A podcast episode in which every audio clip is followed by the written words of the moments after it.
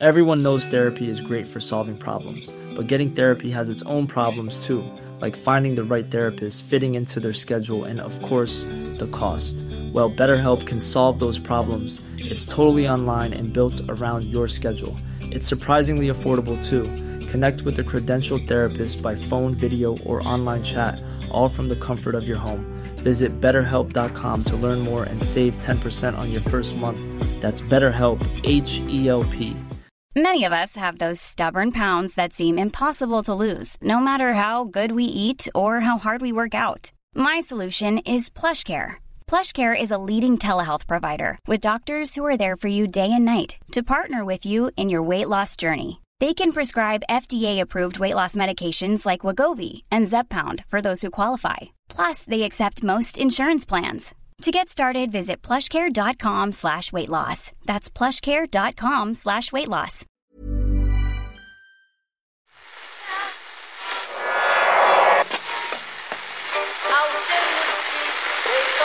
Which one is that? That's the second time it's gone off. They never go home, they never go home, they never go home, those, those, those boys.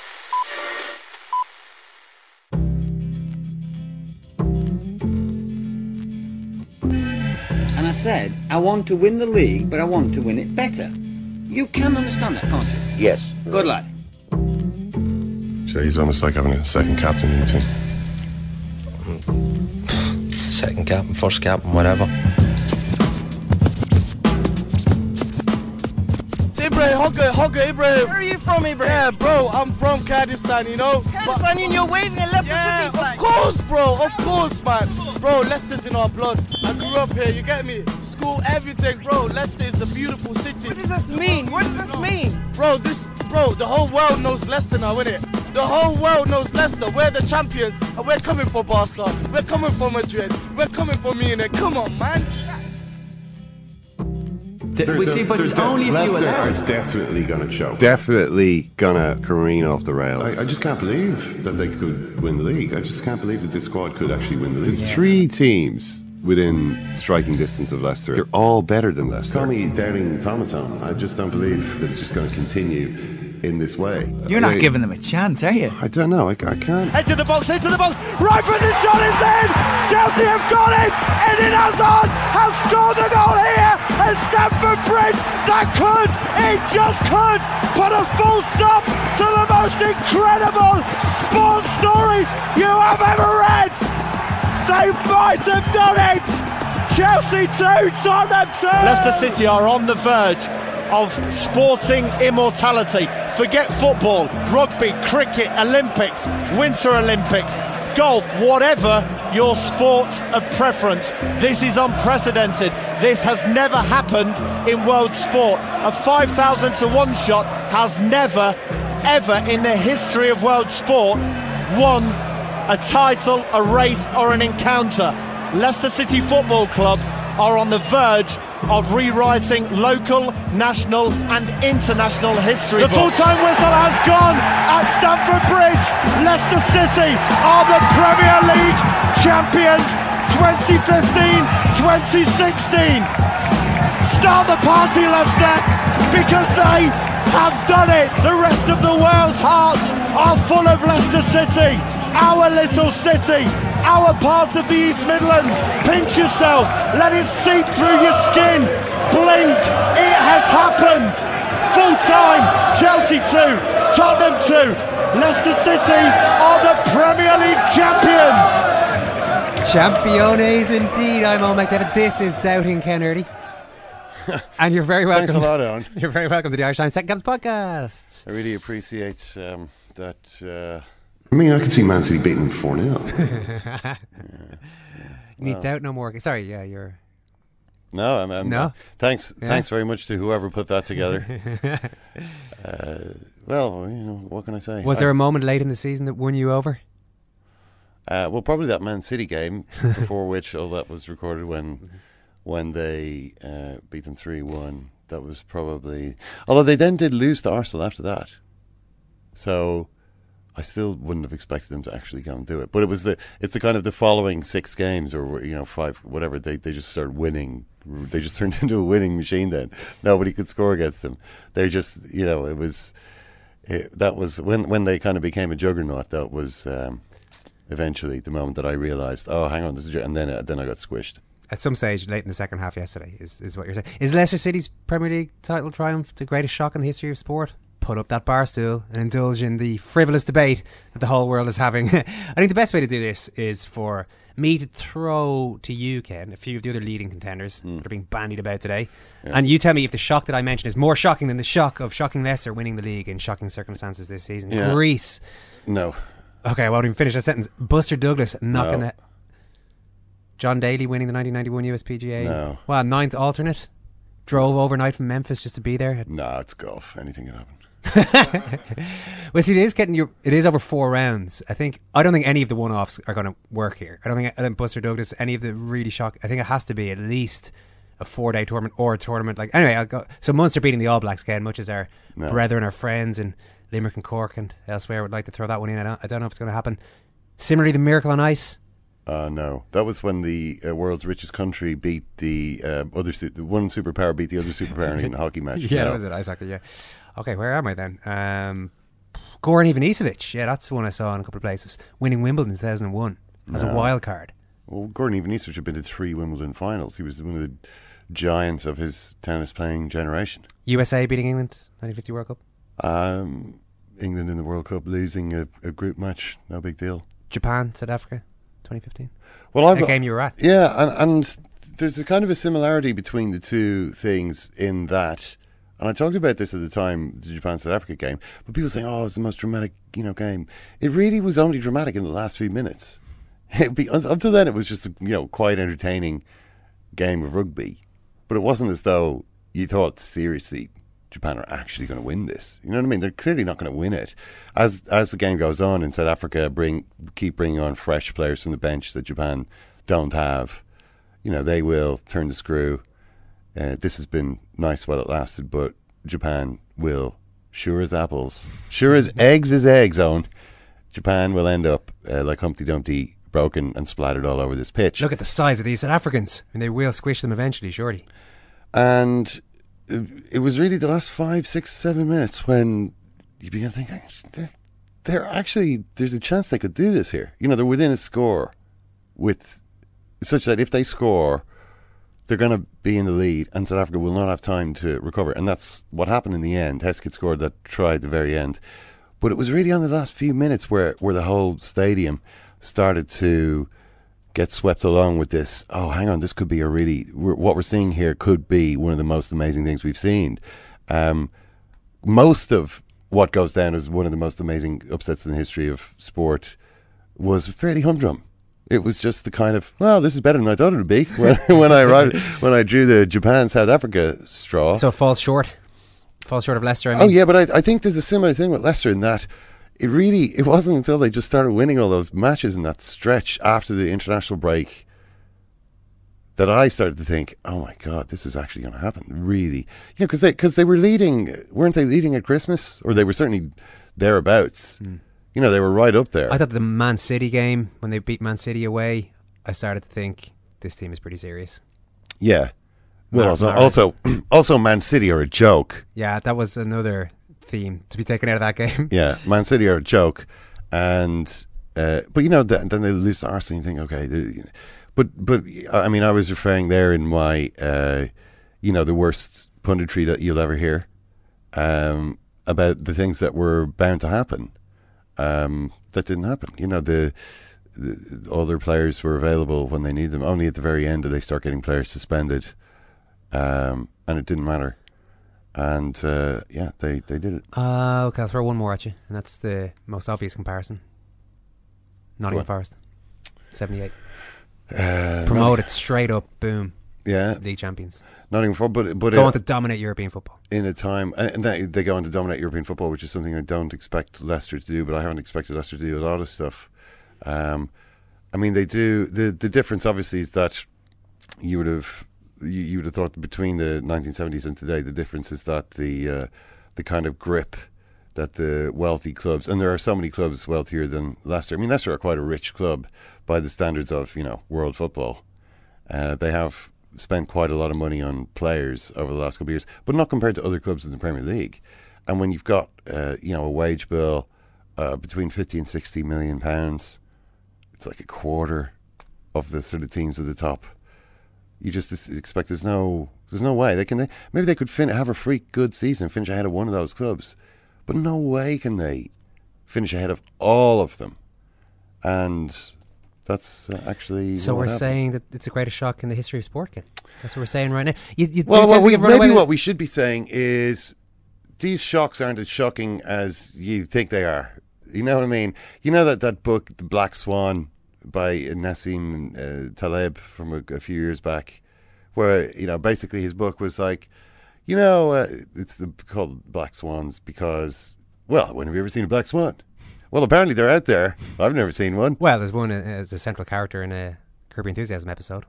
But I, but I digress. Or it's like I can't remember if the black swan is meant to be just a, a, an imaginary thing, but like if you saw a black swan, then that means black swans do exist. Yeah, this Black Swan meets a pretty untimely end, courtesy of Larry David's five iron, if I remember correctly. But Oh. listen, again, too much Curb Your Enthusiasm talk. Um, uh, the point the point is that uh, people radically underestimate the probability of it- of what they consider to be extreme or extremely unlikely events. In fact, anything can happen. Those th- those things can happen. We just kind of go around in a in a bubble, like you heard me there in that echo. Uh, that, that echoing back from the past. Well, this can't happen. You know. I mean, I could see Man City beating 4 0. No. It sounds so good in echo Man- form. maybe not Man City, but look, uh, the, you know the, these things uh, happen. Just because it hadn't happened before doesn't mean that we were right to consider it a five thousand to one uh, shot. I mean, I think all the other, all the big clubs. I, f- I feel that they've really embarrassed themselves this season. I think all their managers were are kind of. I, I, I do I do think that Alex Ferguson would have made it impossible for Leicester. I feel that he would have been hammering them from the from the outside. He would have been he would have the referees after them. You know what I mean? He just would have been throwing abuse at them. He, he- everyone else seems to have been kind of standing back and applauding their efforts. Or a fully fired up Mourinho might have done something similar. Oh yeah, well you know Mourinho obviously had his own fires to fight that he'd set himself all over the place. He set fire to everything, and then he was engaged in trying to put out put out the fires.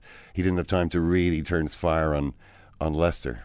But I'll, uh, yeah, I'll nor- I'd normally at this point tell you what's coming up in the rest of today's podcast. But forget about that. Let's go immediately over to the only city anyone's talking about in world sport today to chat to Jason Bourne at BBC Radio Leicester. Jason, how are things going today? Yeah, good afternoon. Um, I've got to say, it's pretty mad in the city. It's unprecedented scenes. I've got to be honest. Just walking around, I've been a, been down to the King Power Stadium this morning. There are just hundreds of people milling about, coming and going, and everybody that goes past is honking their horn as well. To all the TV cameras, radio news crews that are down there as well. It's it's a lovely, wonderful place to be with a strong feeling at the moment. It's it's incredible. I suppose people had a long time to get used to the idea that this was going to happen, but now that it has happened, is is there still a sense of uh, happy shock, as it were? I guess the real, I, I've got to be honest, I, it's not sunk in for me, even though we saw it coming for a good few weeks and probably months now. Um, but yeah, people are still walking around in a bit of a daze. Like, what's happened? What's just happened to our football club? And it's um, it's incredible, like I said, to see everybody with a smile on their face, celebrating. Um, and people from all backgrounds as well. It's not just uh, blokes down there. It's it's all sorts of people down at the King Power Stadium celebrating. Yeah, well, that was actually a point that was made during the season that uh, the King Power of all s- stadia in England is fairly multicultural. The crowd that's there, there's a good mix of genders, good family Yeah. atmosphere, which hasn't always been and still isn't necessarily the case in some stadia in Britain.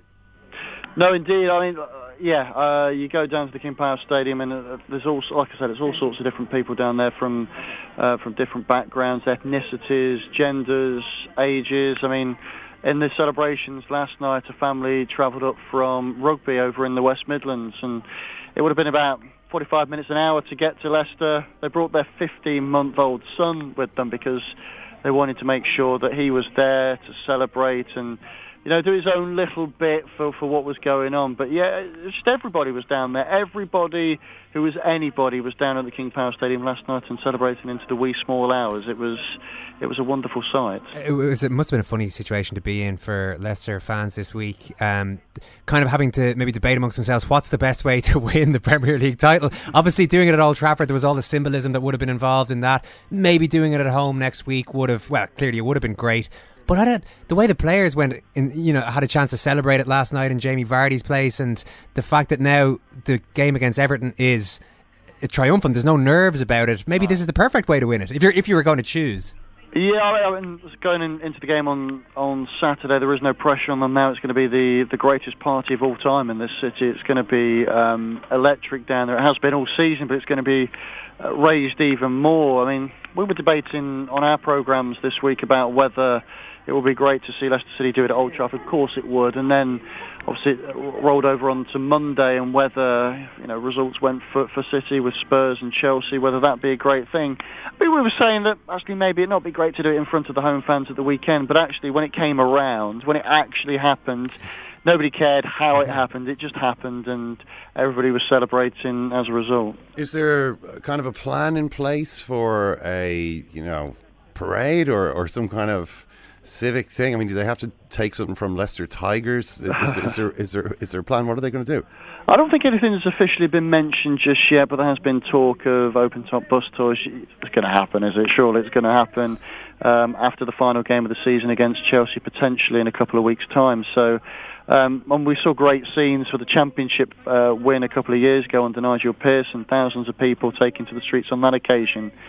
Um, that's going to seem quite muted compared to what we're going to see maybe in a few weeks' time. It is going to be wonderful. We're going to be uh, speaking to the city mayor here and see what he's going to do about maybe giving them freedom of the city. It can't be just it's got to be everybody down there. It can't be just Claudio. It's got to be, you know, Jamie Vardy, Riyad Mahrez, the whole team, the owners maybe because what they've done for the football club as well over the last few years, it's been astounding.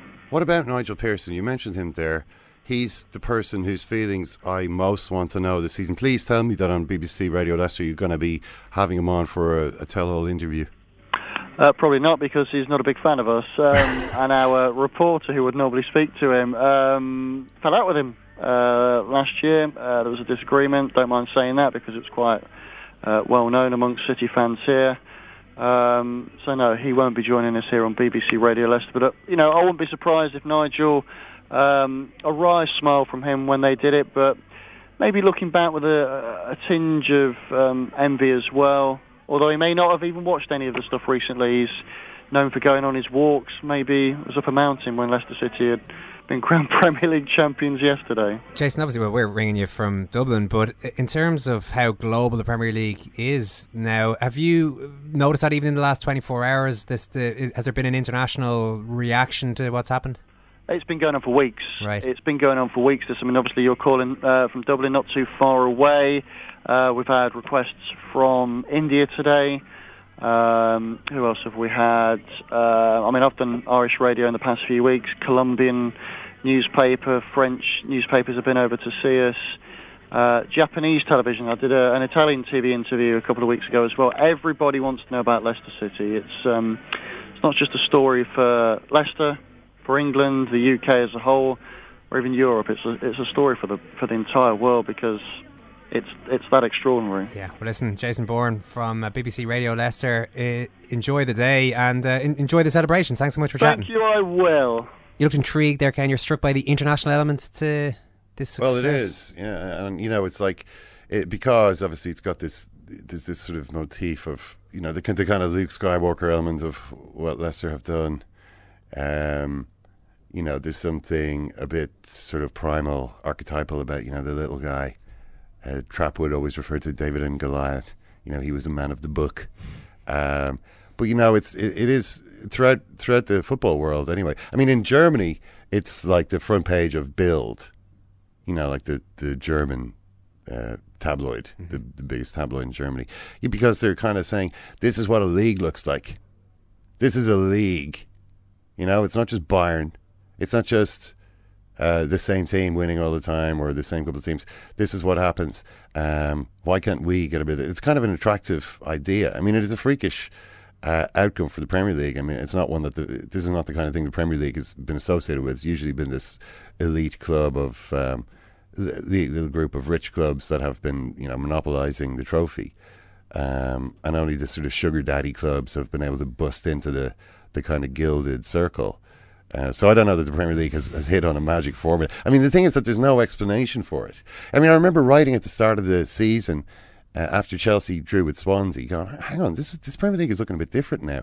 You've got teams like you know, which everybody thinks of as being cannon fodder, who actually have got really good players. You know, Swansea have have got enough money to get Ayew, uh, you know, to get Sigurdsson back from Tottenham, um, to bring in Shelvey. Uh, you know, they've got a they've got a quality team, lots of good players. This, they're no joke now. This is going to be a difficult league. All, all these kind of middling teams. Yeah, it's pretty exciting, actually. And in fact, that proved to be truer. I mean, I don't know. I don't know why we haven't made an audio thing looking back to that time. Of course, the team that I expected, uh, I, well, or the team that I was highlighting as an example of this class of nouveau riche club was Swansea, uh, who turned out to narrowly avoid relegation. Uh, Don't so be too hard on yourself because you did peg quite early on before a lot of others Arsenal's demise. You pointed out, look, Arsenal are actually having a bad season. having tipped them for the title. okay, so maybe I was I trying to give you a dig out here, Ken. No, I, was trying I, give you a dig tip, out. I tipped them for the title. But look, you know, the the thing is that, that okay, that theory is, is fine, and in fact, you could you could look upon this as an example of well, this is what happens when you flood the league with so much money that even the small clubs have got a lot of money and enough enough to build a really competitive team. But that still that still doesn't explain what's happened with Leicester. Because it's not like they've been outspent by all of the like relegation clubs. You know what I mean? The, the clubs who are in the bottom three have all have all got a much higher record signing than Leicester did. Their wage bill is tiny. They haven't. You would have still expected them to get relegated in this new Premier League, not to win it. So it's it, it's beyond explanation. Yes, that reporter's name, by the way, is Jason Bourne, as in from the movie, which I know you're all thinking. And he did say Of to us. "Of course, his name is Jason. He Bourne. said to us when we called uh, into the studio, yes, yes, Jason Bourne, yes, as in from the movie. I'm sure he's had to go through that rigmarole Yes, yes, my many name times. is Jason but great stuff from Jason there. I think we got a sense of the excitement in Leicester. And now seems like a good time to tell you what we've got in today's Irish Times Second Captain's Football podcast. That's. Yeah. They have asked for that, really. France are going to the World Cup. Get over it. This fella Ronaldo is a cod. Boom, boom, boom, forward. Boom, boom, boom, yellow card. Nah, it's actually bollocks that. I have to ask you to mind your language. And I suggest you shut up and show more football. Good lad. I don't throw teacups. It's not my style. I think I'd rather throw punches. What you doing down here, you shawny man? Well, Leicester, Leicester, Leicester, Leicester, Leicester, Leicester, Leicester. Just how, how it was all foretold, Eoin. How it was written by one of the great, uh, arguably the great playwright of the English language, who, of course, has a namesake on the Leicester coaching staff. Now he, in his play Richard III, which, nah, I know you haven't seen it. I, I know the odds are you haven't been to see Richard III or read it. It is very long, uh, after all, and contains a lot of uh, actually not that interesting intrigue. Right. Um, but it has a lot to do with Leicester's title success, as everybody knows. And we're just going to go into some of the uh, the reasons. for that. Internets of that. I know you're a fan of straight talking post match interviews, Ken. Mm. How about this from Johnny Sexton after Leinster were walloped by Ulster on Saturday? It's a pathetic scoreline. We lost 36 against one of our biggest rivals. There's plenty of stuff that can't be fixed over a week, can't be fixed over a few weeks. Things wrong with the environment that need a long time to fix. We're going to talk to Gerry Thornley in studio about that one in a little while. Here, right now, to have a look at what turned out to be the first game of a trilogy between Clare and Waterford on Sunday. Our Eoin Kelly and Malachy Clerkin. And lads, great to have you in. Now, they'll go at it again next weekend and that leaves them just four weeks out from their game in the Munster Championship, which is how the three games have come about. Before we get into that, though, are you happy on to see Leicester City become Premier League champions? Oh, I am. We, we wish it was Liverpool. We're waiting long enough now, but no, it's a great story. like you know, sure, it's the story that everyone's going to be talking about now for the next couple of weeks, couple of months, and. Uh, I'm sure to be thrown around in all the dressing rooms, GAA dressing rooms, rugby dressing rooms, soccer dressing rooms. Look, lads, what Leicester done we can do. So Well, maybe it- yeah, I wanted to ask that actually because you know the the immediate conversation after Jamie Carragher was talking about the fact that Leicester City's title win takes the excuses away from other teams. Not that everyone's going to do a Leicester, but there's no excuse for any Premier League team not to at least strive to get somewhere near the top. Uh, would you extend that out? Would you, would you think that mm, mediocre teams entering the hurling championship might think, oh, we can have a go here? Well, they can get results, and I think we've seen it in the hurling championship already. We'll say with Offaly being beaten by Westmeath at the weekend, like you know, but it just depends on characters in the dressing room, and you know, a couple of wins. Look at the Kerry hurlers; they're having a good season as well. So it depends on the characters in the dressing room, and if a good management can let those characters develop and create a great team spirit, that you're going to be very, very competitive. I think that's the way Leicester started off, and you know, I mean, one win led to another. Like, but I, I definitely think, you know, I mean, if you hone in on, on certain characters in the team, they can bring the team a long, long way. What do you think, Maggie? Are we getting carried away by? well, obvi- obviously, to an extent, um, you know. is there a team that's five thousand to one win the the hurling championship? I'd say Kerry or more or less. It. Yeah, be. yeah. So you know, but I could see Kerry in a Le- in a Leinster hurling semi final, like. Yeah. Um, but I, I think, and I remember. Uh, to change sports even. I remember when Donegal won the football All Ireland and when uh, almost more extraordinarily beat Dublin in 2014. Um, I remember coming away from it, and Leicester is a little bit like this as well.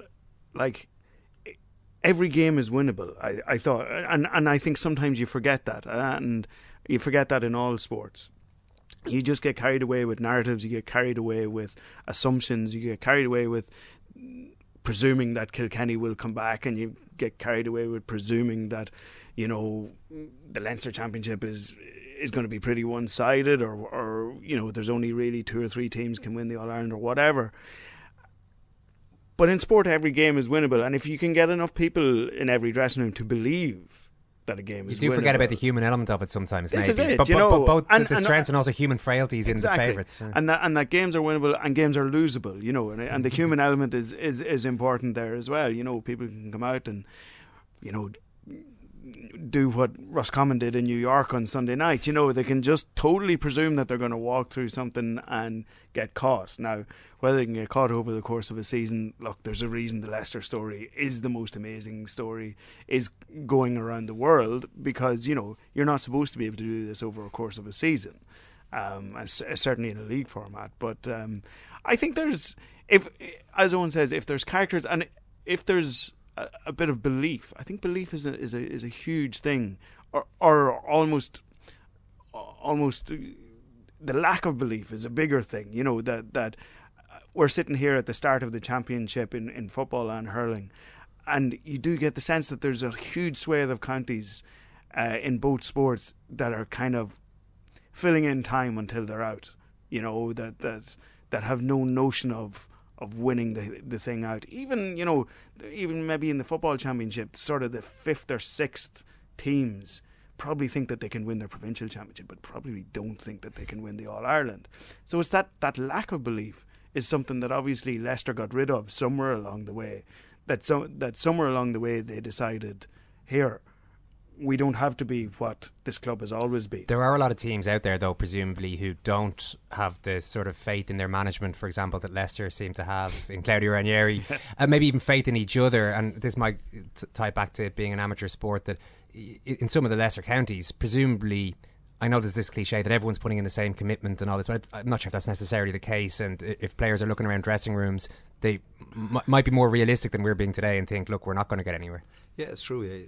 Look, what you want the lesser teams in the hurling championship, for example, you want them to be competitive, you know, for 50 or 55 minutes. Like, I mean, they're obviously not going to win win the game, beat the big teams, but some of the, the Kerrys and the Laoises and that, they're in the round robin, which is great. You know what I mean? They're at their own level, and then the top two come out of that and they're into a Leinster semi final, we say, for example. But, you know, you'd love them to give Kerry maybe the chance to play a Waterford or, or play a Tipperary or someone because it's the only way they're going to actually get motivated, you know what I mean? And it's the only way they're actually going to learn something because if they play him maybe two or three times over a season or over maybe two year period, they'll feel themselves if the management stays in place and if the structure stays in place that they might get closer that a 15 defeat might become a 10 point defeat might become a 6 or 7 point defeat like and sometimes they're protected from playing these big teams so they don't get to learn anything now I know you can make the argument if they don't beat the teams at their own level they shouldn't be able to go on and compete with big teams but uh, you know I know Kerry are in the Leinster Championship but it's pity that maybe you know, after a good season or two that they're not maybe playing in the Munster Championship. Maybe a real miracle next year on Liverpool could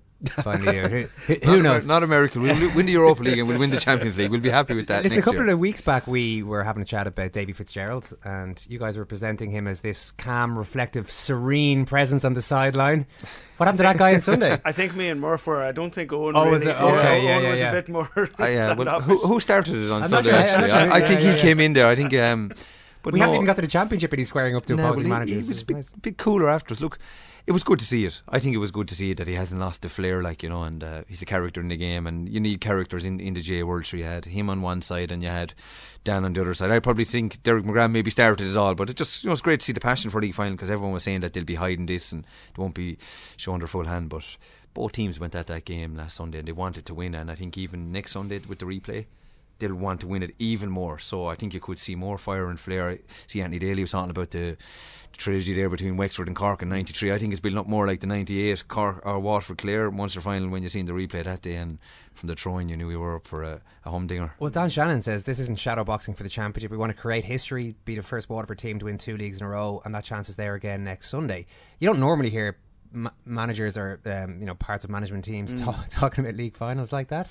No, and I wonder actually did um like the game started it was really dull for for at least the first half So and, they, they- maybe they started by trying to hide something from each other, even- but got not- drawn into it. But a not bit, even no? so much trying to hide from each other, but more that I I don't know how you know. I, I still think beforehand if you had offered either one of them a defeat or a draw, I don't know in their hearts would they have taken the draw, you know, to, to have to play another game. So, um, but I do think that that they've kind of they realize, put it this way, they realize that they're absolutely at each other's level. Now, where that level is in regards to wh- where the very top is, who knows? But they are absolute peers of each other.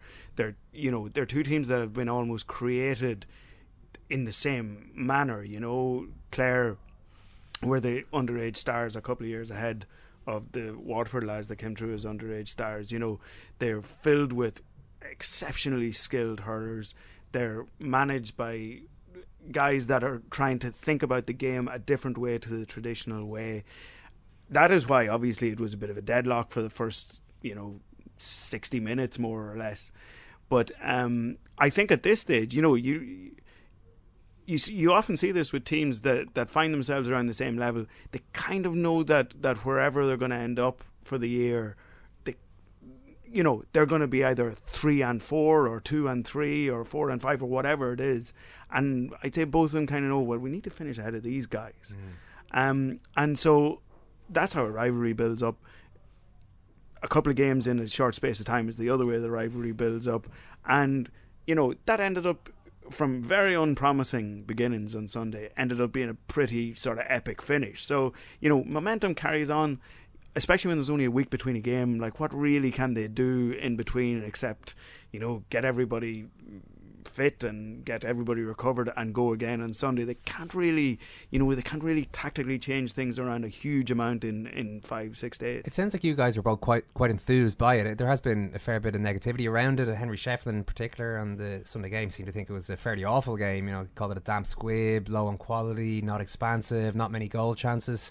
Uh, you, you, did you, you found it exciting all the same? It, it was exciting because it was so close, and I think it definitely opened up in uh, extra extra time. And I suppose looking at it when it is that tight of a game and it's congested in the middle third, your quality players do come shine through. Like Conor McGrath is a serious player; he's one of the top three or four forwards in the country. Like, and you see he was able to put his skill levels on, on show. You know, um, I suppose Austin Gleeson on the other side, he maybe had a, a tougher day at the office, but um, you know, so I think players that played well the last day, you know. I think other players now will show up the next day, and I'm sure the likes of Clare would like to get the likes of David McInerney back on the pitch. You know, I don't know how badly injured he is, but um, you know, it was it was, and you've heard it before, paralysis by analysis. I suppose Mm-hmm. the, the first maybe 20 minutes, um, but that's the way they play. Like, and you know the. The punter who was on, he's he's nine to one for no goal. I think he was he was happy. He was happy watching it. There were anyway, so- 39 wides though, and there, there was a lot of shooting, despite the fact that there was a lot of. Well, maybe that was because there was a lot of congestion. There were Yeah. m- maybe too many pot that shots it. going the, on. the long range shooting, I suppose, was very disappointing. That was the thing, and um, I suppose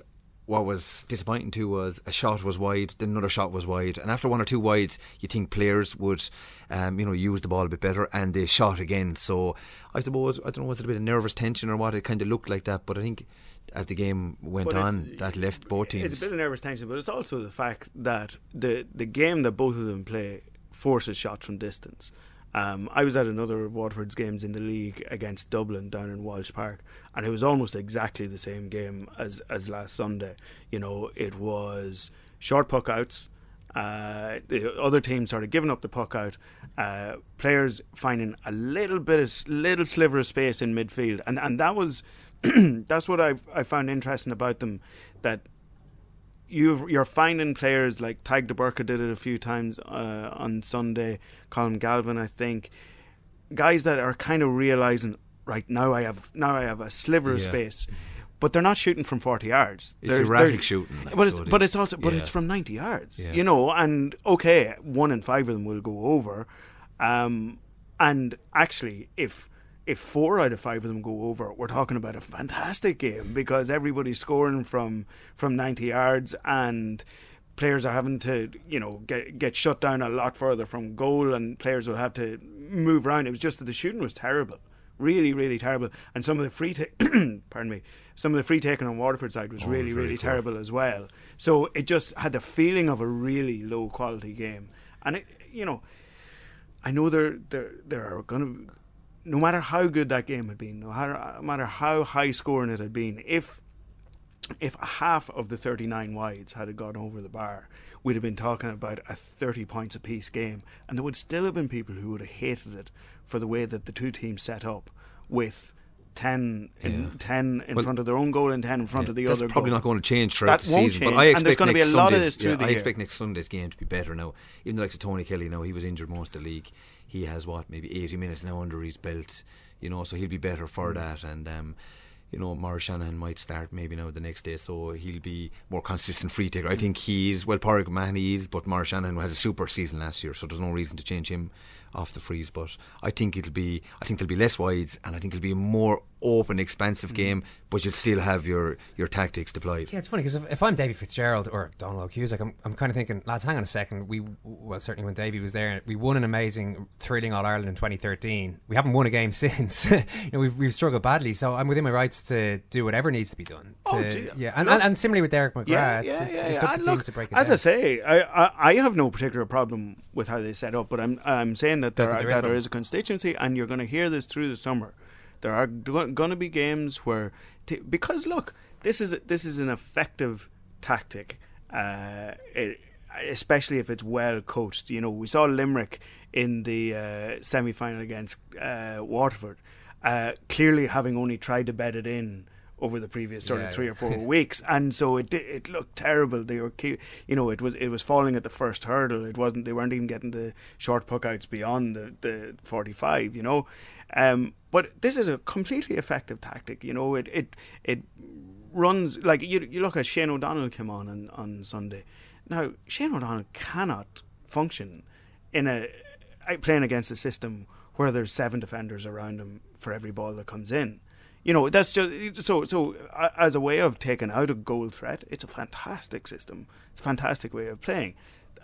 The problem is that you need to, the, the, at the other end, you need to be scoring three out of five shots from midfield uh, to keep the scoreboard ticking along. And it also takes away the goal threat, you know. But uh, people aren't going to like it. But I, I have no particular problem with it. Have you got a problem with it? I don't. Uh, it's getting results for both teams. Um, you know, and as the game kind of went on, if you think about it, it opened up a bit more, and goal chances Mm. came into play. Now I know probably substitutes had come on from both sides, but Tom And Devine had a, tiredness as well. and, and tiredness. Yeah, Tom Devine had a big impact when he came on, and he's kind of been. Aaron Shanagher had a chance as well, and they're kind of two players. They might like me saying it, but if they get earmarked earmarked as guys to make a big impact when they come off the bench, they'll find it hard to start a game because they have made very big Mm-hmm. impacts coming off the bench in the last couple of games. So, but I suppose they're they're young, they've youth on their side. But um, you know, I'm expecting it to open up. But look, that's the way hurling has gone. Primary possession, it's a scrap out there. But I think both sets of players. Um, both teams have probably the fittest sets of players in the hurling championship. All right, very quickly, who's going to win it next week? I fancy Clare. Clare. Yeah, I kind of fancy Clare as well. Yeah. Two Clares. All right. Great stuff. Oh, Malky, thanks a million. Cheers, Cheers guys. A hairdryer is, is a metaphor for the current of hot air generated by a furious blasts of temper. The hairdryer with which uh, Alex Ferguson was famously associated. He threw a hairdryer, I think, at David Beckham. I always thought that he threw a hairdryer at David Beckham uh, in the. Is that right? No, no, no, no, no, no, no, no.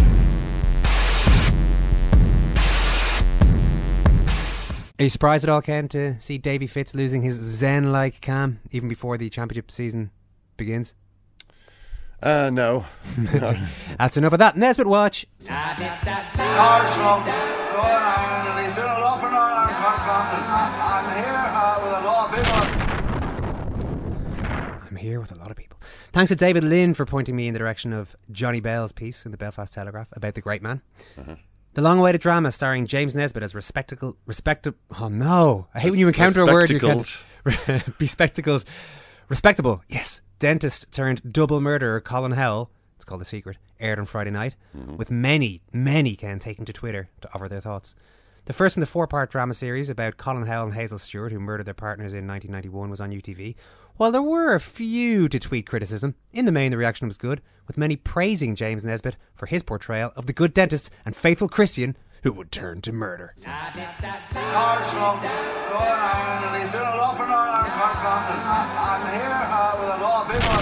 I do love that idea uh, that Davy Fitz would be inclined to be more it's kind of sort of phlegmatic and sort of chilled out with the addition of the even more explosive and choleric uh, member of, you know, or in the form of Donald O'Keefe. Yeah, that was the argument that was made a couple of weeks ago. Now, we were trying to get to the bottom of who exactly said what there between Malachy and Eoin, and, and Murphy's not here. When all these men have been doing their whole lives is competing with each other to, to see who can outdo the other. So it doesn't surprise me to see uh, Davy Fitz inspired to, to new levels of, of touchline outbursts by the presence of that uh, of his old rival. Gerry Thornley's here. Gerry, cheers for popping in. Not at all. Pleasure. I'm going to hit you with some post-match quotes from Leinster here. Uh, Jack McGrath says, "You come back on Saturday night and Sunday night. You're not sleeping today. You're embarrassed coming in. It's not a great place to be." Johnny Sexton, when you're when you look at the scoreline, it's pathetic. Uh, we lost 36 against one of our biggest rivals. There's plenty of stuff that can't be fixed over a week. We can't. It can't be fixed over a few weeks. Things wrong with the environment that need a long time to fix. Well, what do you make of the quotes before we get onto the game itself? Very damning. Yeah. Very, very damning to come from your chief playmaker, strategist, biggest name, best paid player, etc. All goal kicking number at half. It's very, very damning. And Jack McGrath was pretty damning as well. Um, I thought it was a truly awful performance. All right, I was up It there. really was, yeah. Yeah, I thought it was awful. I thought also were full value for their thirty points to six lead to win. And if they'd gone for the jugular early, they might well have got the bonus point. Another five minutes, they would have got it. I mean, it's a weird one. Leinster were top of the league coming into Yes. the weekend. Yeah. But then John, Johnny Sexton is saying, like, that is a big statement. There's something wrong with the environment. Things are wrong with the environment that need a long time to to fix. What is r- wrong? And what uh, has it been the case that cracks have been papered over? I think the defence league? has got them through, Mm. and their winning mentality, and their big game, their array of big game players, and just their ability to get over the winning line, and undoubtedly the best defensive record in the league up until Saturday was shredded. I mean, Ulster made 13 line breaks. I think Leinster missed 22 tackles. Also, do a very potent backline um, with Jackson pulling the strings there, and a very settled midfield combination. And with Payne at full back, they probably got more attacking strings to bow than they've ever had before. And you know, no matter they get an injury too in the wings like Bowe and Gilroy, they can still play. Trimble and Scholes who are big players, big physical wingers. So they had a very good back line. Did some lovely strike moves, better use of decoy runners. They ran straight lines. Their skill sets were better. They were full value for the win. I mean, I think that performance was obviously coming from Ulster for a long time. Their need was greater. I fancied them to win it because of that. They were at home, carnival-like atmosphere, very good conditions which suited them. Um, big capacity crowd. Last home game of the season, they had to sign off on a winning note and they had to make sure they were into that top four. But that being said, I just thought Leinster, by comparison, just played a lot of east to west rugby. Little or no penetration unless Ben Te'o was on the ball. By God, they're going to miss him. Mm. He gets better and better and better the nearer and nearer and nearer he gets to the exit gate. And um, yeah, it was just the body language wasn't great from Leinster when they fell behind when it got away from them. Um, their discipline let them down. You could argue about a couple of the George Clancy decisions. I don't believe there should have been a penalty try when Ruan Pienaar was checked by Rob Kearney, but it was most definitely a yellow card. And some referees might, other referees might well have given um, a penalty try or presupposes for how the ball rugby ball would bounce, which is always a difficult. Yeah, that was the thing. It, it wasn't so much the trading player. It Yeah. was just the fact that and I know I know it only has to be a probable try. It's if he has to be probably in a position to score a try, and Yeah. you could argue he was, but yeah, that It's ball did- 50-50. Yeah, It's 50-50. it's- You yeah. can't say for I'd say, anything I'd say possible rather than probable Yes, that he would have scored a try Yeah, there. But anyway, that's uh, Uh, tough, maybe yellow card on Luke Fitzgerald, but then again, you could argue a cynical play. I think again, other referees would have given that. Um, and the strike move, the beautiful strike move Ulster put together for the try with Stuart Olding running the decoy line with um, Andrew Trimble on the inside for Jackson to dummy to before he fed it out to Marshall to him, for him to put Payne over. I know it was against 14 men, but you certainly wouldn't have backed Leinster to execute like that. Yeah. Um, they never looked like executing like that. It was a, it was a really sloppy performance. It was, it was strange. It was strange for a team that came into the game top of the table. Their form has ebbed uh, uh, latterly. They were winning a lot of matches, and now it's ebbed of late. Um, they lost away to Connacht. I, even when they beat Edinburgh with a, with a bonus point, they'd no business letting Edinburgh in for a bonus point themselves. And they go into the playoffs not looking anything like in as good a form or shape as Glasgow one nine in the spin. You obviously said you were at the game. I was watching on TV, and you know these interviews they do Mhm. with the uh, coaches or assistant coaches during the game. Uh, oftentimes, there's, there's not a huge amount that comes from those, but uh, this is an interesting. Joe Barakat is one of the coaches with Ulster, assistant coach, and he was asked. He's just being asked the usual questions: How's how's it going so far? Well, you know, how's it going to go the last twenty minutes? This kind of stuff. And he made a point that look. We're looking at bonus point now. That's what we got to do. And this was a decent bit of time to go. I think they had two tries on the board. Mm. And he said they're, they, as in Leinster, aren't offering a hell of a lot in attack. Their shape is quite predictable. So he was that comfortable with uh, saying that in the middle of a game. I know, yeah, more interesting than those quotes often are. But it, it told me quite a lot about where how an opposing coach sees Leinster at the moment, or certainly Leinster on, on Saturday. There's no decoy runners. There's no the strike moves aren't anything in, in the realm of what Ulster are about at the moment, and they're both under new coaching tickets to a degree. Okay, Ulster's a little bit more established, and you could argue they've more potency in their backline, maybe. Although Leinster plenty of potency with players like Te'o and Ringrose and Fitzgerald and others there. Um, and yeah, like I said, there was a lot of east west rugby, a lot of lateral running. Um, very obvious where the pa- next pass was going to go because there was only one potential receiver. And certainly watching from the high cheap seats in the Kingspan Stadium, it was very obvious that Ulster could just drift on to the next man and pick out their targets. Mm. Trimble could shoot up, or Jackson did, and Madigan laid on.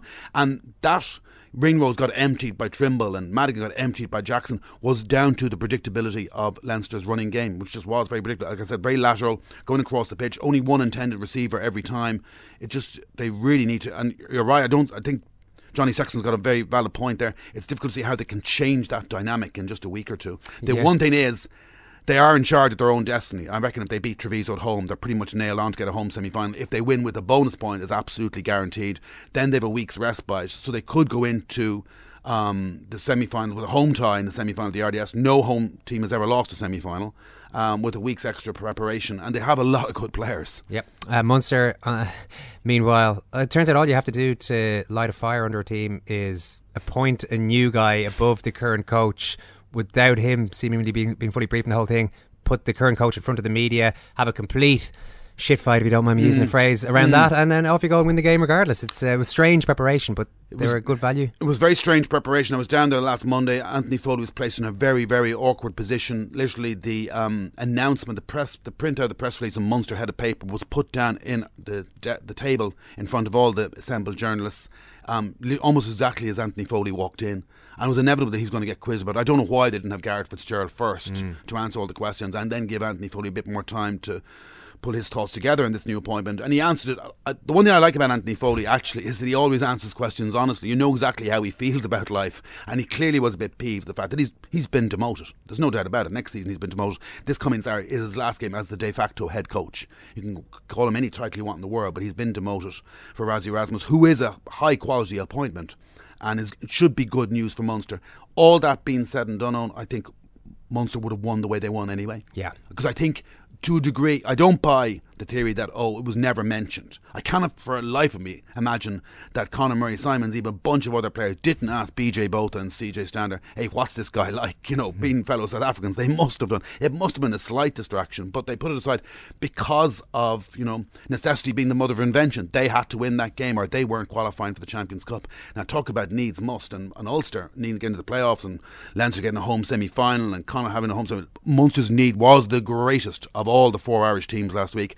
And I thought they showed real bravery in the way they went to play the game, the way they concocted tries, and responded to falling behind the first half, and then responded in the second half to the match slipping away from them, primarily on their scrum, um, for their maul to really go for the jugular, and then for them to finish up with a bonus point themselves. I thought that was Im- impressive when you think that you know players on the pitch like John Ryan, Jack O'Donoghue. Um, Niall Scannell, Rory Scannell, the 10 12, Billy Holland and Rory Scannell would, would hardly have started a game between them before this season. There they are, the 10 12, running the show very impressively. Conway had a really big game. that uh, Zebo makes me laugh, smile every time I watch him play with his one-handed finish. Can imagine Joe Schmidt watching that, being not too pleased. Use two hands, Simon. Nah, I can use one. Dot, gathered one-handed, dotted down one-handed, and there was a nice atmosphere in the place. I thought they were better off having that crunch game in Cork than they were in Thomond Park. That's only the second game they've had in Cork since October, and the Cork public really rallied around them for a Friday night game. And, and it is one. It has been one of the issues in Yeah. Thomond that even if you get a decent, I say fifteen thousand people is quite a lot of people to watch a sporting event. Yeah. But when that's barely over half the stadium, It's, it's, is it half great. full or half Yeah. empty? Very often it's half empty, you know. Um, and it'll be interesting to see how they need because they're not out of the woods yet. I mean, they still need to beat the Scarlets. It's a very interesting battle there between fourth, fifth, sixth, and seventh. Um, Ulster play Ospreys, Munster play the Scarlets, and you know that that's they're, they're four teams, fourth, fifth, sixth, and seventh, who are battling over the last playoff place and the last um, Champions League place. My guess is that you'll get a Munster will get in there, and perhaps Ulster will make it three teams in the playoffs from Ireland as well, which is a hell of an achievement when you think about it. Four in the top six and three in the top four. Speaking of achievements, I'm sure you're happy enough for Leicester City. We were you pleased? Thrilled, yeah, yeah, thrilled yeah. for them. I think we all are.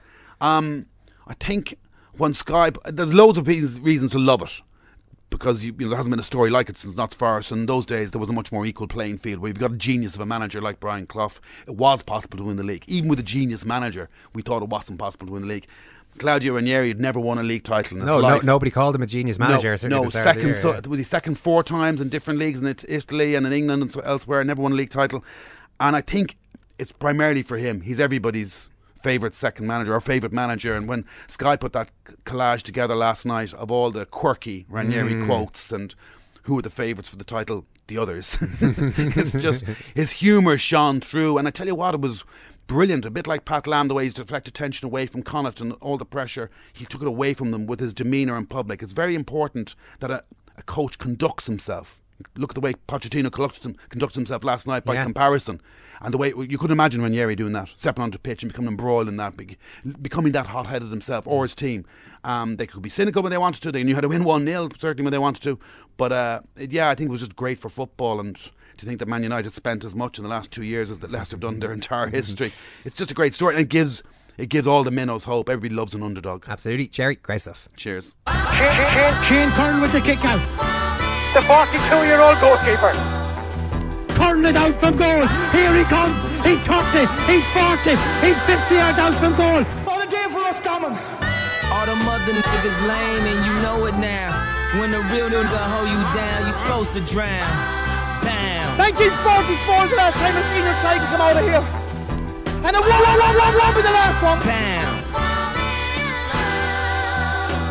What a day for us coming. Leave a pretty girl sad reputation. Start a fight club, Brad reputation. I asked the question. Did anybody deserve to lose at All Ireland Club final? Give me a text, text, text if you know the answer. It'll be heartbreak on either side. Imagine being eight up. Imagine coming from eight down. Shane Curran has been lifted by an umpire, a sub goalie, two Castle barmen and a British man. I can't see Curran continuing. It could be his last race out of goal. What a day for us coming. All right, Gerry's summed up Leicester's title win quite nicely there. I think, as we mentioned earlier, a lot more of that chat in the football podcast. What we haven't mentioned, Ken, so far are the financial ramifications for Leicester City. Not all of them good. Martin Tyler made an astonishing point during commentary the other day. I think he just got a little, you know, sometimes commentators get a bit bored and just start talking about stuff they've heard. Mhm. And he said, I'm pretty sure it was Martin Tyler who said this, um, that he had been speaking to a, a financial guy, a numbers guy, who had said to him, you know what, Leicester would much prefer to finish second than first. Oh, why? because 'Cause they'd all the still get their? Champions League money and they won't have to pay out massive bonuses to their manager in particular for winning the league. Well, the so the bonus that Ranieri's supposed to have, and uh, this is according to various media reports, one of them was in Bild, which is not necessarily the most reliable. They claimed five million for winning the league, was always just put, in there as a never going to happen bonus. A hundred grand for every uh, place above 18th. So that's 18 places. Hold on, on top of the five million. Yeah. Oh. Uh, like because that was that was supposed to be his actual bonus. We'll give you a hundred grand for every place that we finish above the relegation places. So that's six point eight million plus his salary, which is about another two. So I like the way the no bonus wonder- is more than three times the salary. well, it's it's obviously it's like uh, stick in a stick in a five million, you know, uh, winning the Premier League bonus. You know, okay, sure. Uh, if we'll cross that bridge when we come to it, uh, and in in fairness, it's not like they're going to mind. I'm sure they would much rather have won the league and have to pay some bonuses. I mean, it's not like uh, you know the owners of Leicester City are short of a few. Yeah. Bob, you know, it's not going to be a problem for them. Um, I think Claudio deserves it, Ken. yeah, no wonder his voice was trembling on the phone to Gus Hiddink that time. And what a party it's going to be in Thailand uh, when the season's over. Thanks, Ken. Thank you too, Eoin. Thanks so much for listening. I hope you enjoy the show. Check out the football podcast, and we'll talk to you later in the week. Take care.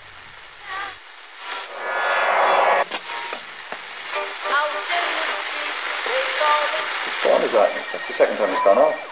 Never go home. They never go home. They never go home. Those those those boys. Hey, it's Danny Pellegrino from Everything Iconic.